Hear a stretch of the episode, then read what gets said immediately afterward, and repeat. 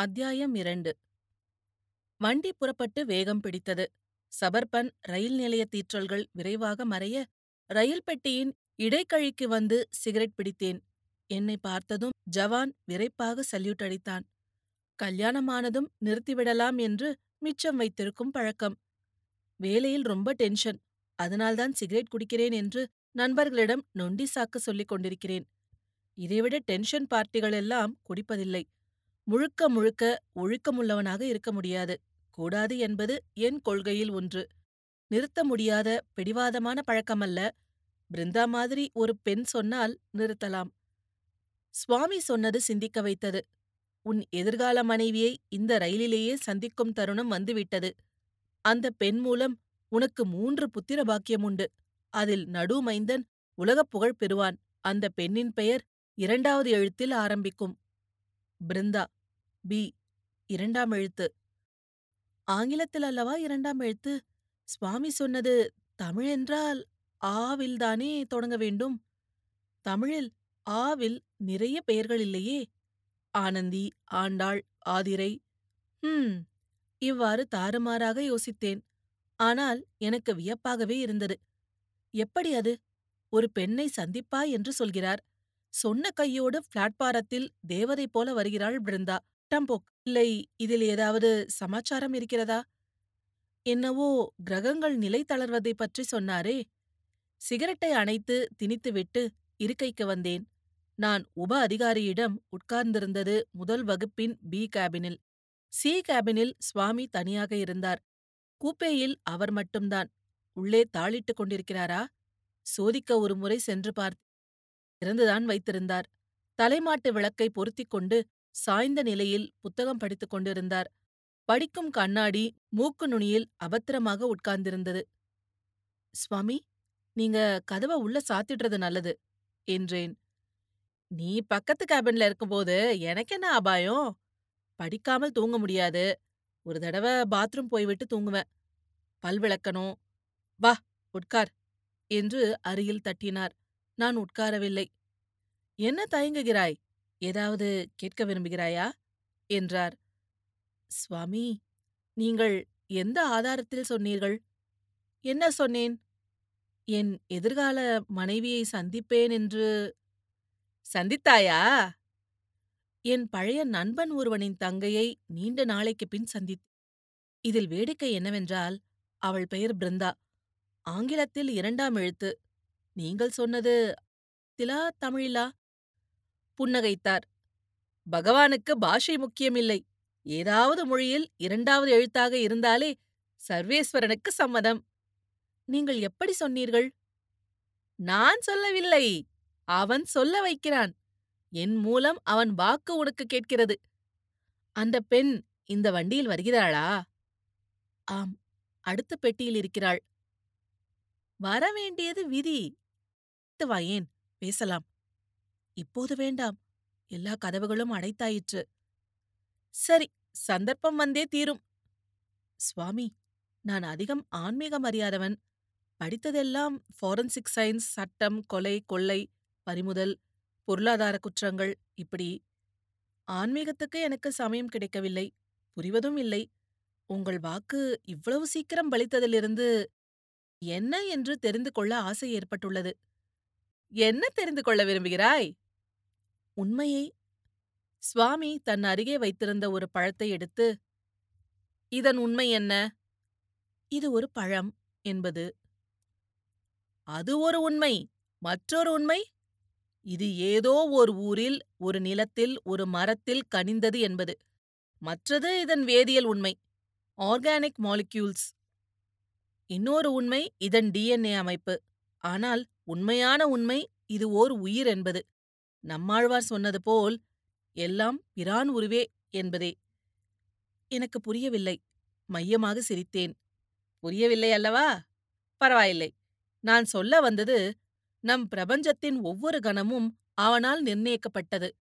இவன் மரணம் அவன் ஜனனம் என் மரணம் உன் திருமணம் எல்லாமே தீர்மானிக்கப்பட்டது. நீங்கள் டிட்டர்மினிசம் பேசுகிறீர்கள் என நினைக்கிறேன். இல்லை! எதிர்காலத்தை நிகழ்காலத்தால் மாற்றவே முடியாது. மாற்றுவதாக நாம் செய்வதெல்லாம் பாசாங்குதான் அந்த பாசாங்கு இல்லையெனில் நம்மால் இயங்க முடியாது. குறிக்கோளின்றி திரிவோம். யோசித்துப் பார். கீதையில் ஞான யோகத்தில் சொல்லியிருக்கிறது. பல்லாயிரம் மனிதர்களில் ஒருவனே யோக சித்தி அடைய முயல்கிறான். அப்படி முயன்று சித்தி அடைந்தவர் பலரில் யாரோ ஒருவனே உன்னை உண்மையாக அறிகிறான் என்று பகவான் சொல்லியிருக்கிறார். அவர் பேசியது புரிந்ததோ இல்லையோ? சொன்ன பாணியும் வசீகரமான ஆழ்ந்த குரலும் என்னை ஸ்பரிசித்து மெஸ்மரிசித்தன. ஏன் பலர் அவர் பின் அலைகிறார்கள் பின்பற்றுகிறார்கள் என்பது ஒருவாறு புரிந்தது. சித்தி பெற்ற அந்த ஒருவர் அவர்தானோ என்று தோன்றியது. அவரை பத்திரமாக பாதுகாக்க வேண்டும். அவரை ஏன் சிலர் எதிர்க்கிறார்கள் என்பதுதான் புரியவில்லை. கேட்டுவிட்டேன். சுவாமி மன்னிப்பதாக இருந்தால் உங்களை ஒன்று கேட்கலாமா? இத்தனை மகானான உங்களுக்கு பாதுகாப்பு தேவைப்படும் அளவுக்கு கொலை மிரட்டல்? அவர் புன்னகைத்தார். சரித்திரத்தில் எல்லா மகான்களுக்கும் உள்ளதே. கொலை மிரட்டல் இல்லாத மகான்களே இல்லை. சீசர் ரத்தம் சிந்திய இடத்தில்தான் ரோஜா மிக சிவப்பாக பூக்கும் என்று உமர்கயாம் கவிதை ஒன்று உள்ளது. இதை யோசித்துப் பார். இதை பற்றி எனக்கு கவலையோ பயமோ இல்லை. பயக்ருத்பய நாசனக. என பயத்த தருபவனோ நீக்குபவனோ பகவான் ஒருவனே. என்னை பாதுகாக்கும்போது நீங்கள் உங்களைத்தான் பாதுகாத்துக் கொள்கிறீர்கள். எப்படி? உங்கள் டிபார்ட்மெண்டால் பாதுகாப்பு அளிக்க இயலவில்லை என்கிற அவச்சொல்லிலிருந்து காப்பாற்றிக் கொள்கிறீர்கள். சந்நியாசிக்கு மரணம் உண்டு. ஆனால் மரண பயமில்லை தாங்கள் பெங்களூரில் பேசிய பேச்சு ஒன்றுதான் ஒரு வன்முறை சம்பவத்துக்கு துப்பாக்கி சூட்டால் சில சாவுகளுக்கும் காரணம் என்று எங்கள் மினிஸ்ட்ரியின் குறிப்புகள் உள்ளன. அனைத்துக்கும் காரணம் அவனே. மேலும் யாரும் சாவதில்லை என்றார் அவர். அந்த பக்குவம் எங்களுக்கில்லை சுவாமி. அவரிடமிருந்து விடை பெறும்போது சுவாமி நீங்க என்னதான் சொன்னாலும் கதவை சாத்திக்கிட்டு தான் தூங்கணும் என்றேன். கவலைப்படாதே அழைப்பு எப்போது வரும் என்பது எனக்கு தெளிவாகவே உள்ளது. திரும்ப என் கேபினுக்கு வந்தபோது அவர் வார்த்தைகள் என்னுள் எதிரொலித்தன. அழைத்து வாயேன் தூக்கம் வரவில்லை. மணி பார்த்தேன். பதினொன்று. பிருந்தாவை பார்க்க வேண்டும் போல இருந்தது. கமல்நாத்தை பற்றி கேட்க வேண்டும். அடுத்த பெட்டியில்தான் இருக்கிறாள். இடைக்கதவு அடைத்திருந்தாலும் நான் சொன்னால் திறப்பார்கள். ரத்தினம் அரை மணில வரேன். முழிச்சிட்டுருங்க என்று சொல்லிவிட்டு இரண்டு பெட்டிகளின் இடையே உள்ள கதவை கண்டக்டரிடம் திறக்க சொன்னேன். தெரிஞ்சவங்க அடுத்த பெட்டியில இருக்காங்க. சாட்ட காமிங்க. சார்ட்டில் பிருந்தா குமார் என்று பெயர் போடப்பட்டிருந்தது. ஃபீமேல் இருபத்தைந்து. குமார் என்பது அப்பா பெயர் என்று ஞாபகம். ஜன்னலோரம் நீளவாக்கிலிருந்த கீழ்பர்த்தில் கீழ் முழந்தாளிட்டு யோசனையுடன் உட்கார்ந்திருந்தாள். சன்னல் கண்ணாடியில் அழகாக தெரிந்தாள். சர்க்கார் போர்வை போர்த்தியிருந்தாள். ஹாய் பிருந்தா என்றேன். என்னை பார்த்ததும் அவள் முகம் மலர்ந்து இயல்பாக புன்னகைத்தாள். வாங்க ஏன் வந்துட்டீங்க? சாமியார் பத்திரமா இருக்காரா? ஹீ சேஃப் நிறைய பேசணும். என்னென்னவோ சொல்றார். கீதையிலிருந்து உமர் கயாம் வரை நிறைய படிச்சிருக்கார். இம்ப்ரெஸ் ஆயிட்டீங்களாக்கும் நான் அதில் இம்ப்ரெஸ் ஆகல. உன்னை நான் எக்மோர்ல சந்திக்க போறத முன்னாடியே சொல்லிட்டாரு. ஆச்சரியமா இருக்குதே. பேர் சொன்னாரா? இல்ல. தப்பா நினைச்சுக்காத.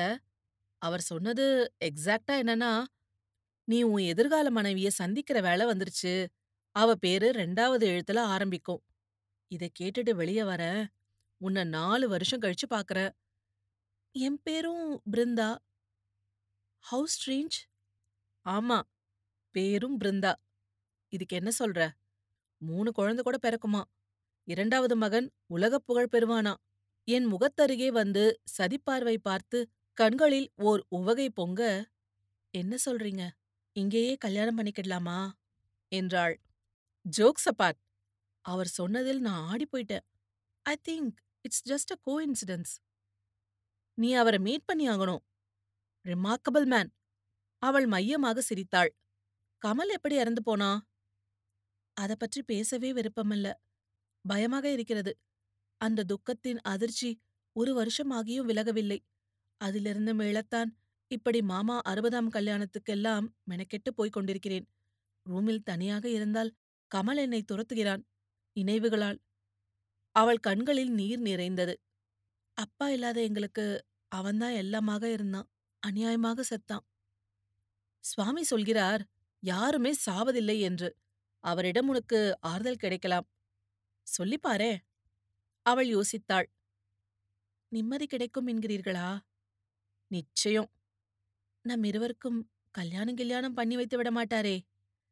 பண்ணி வைத்தால் என்ன? பண்ணிக் கொள்ளலாமே? போலீஸ்காரரியா? நோவே என்று சிரித்தாள். அந்த சிரிப்பில் லேசான சம்மதமும் விருப்பமும் இருந்தது. என் மனம் துள்ளியது. சுவாமி சொன்னது பலிக்கப் போகிறது என்று உள்ளுக்குள் ஊர்ஜிதமாகிவிட்டது. அவளை அழைத்துக் கொண்டு காரிடோரில் நடந்து கடந்து வந்தேன். வண்டியின் ஆட்டத்துக்கு என் கையை இயல்பாக பிடித்துக் கொண்டாள். என்னுள் அட்ரினலின் பாய்ந்தது. முதல் வகுப்பு பெட்டிக்கு வந்தோம். ஏமாற்றம். சுவாமியின் கேபின் கதவு உள்ளே தாளிடப்பட்டிருந்தது. தட்ட விருப்பமில்லை. தூங்கிவிட்டார். காலை மதுரை ஜங்ஷனில் பார்க்கலாம் என்றேன். கதவு சட்டென்று திறந்தது. சுவாமி நீங்கள் இன்னும் தூங்கவில்லையா? பேச்சு குரல் கேட்டது. மன்னிக்கவும் சுவாமி நான் சொன்னேனே இதுதான் பிருந்தா. வா பிருந்தா நீ வருவாய் என எனக்கு தெரியும் என்று அவளை உடன் அழைத்தார். இத்துடன் இந்த அத்தியாயம் முடிவடைகிறது. மீண்டும் அடுத்த அத்தியாயத்தில் சந்திக்கலாம். நீங்கள் கேட்டுக்கொண்டிருப்பது புஷ்பலதா பார்த்திபனின் கதை செண்டு.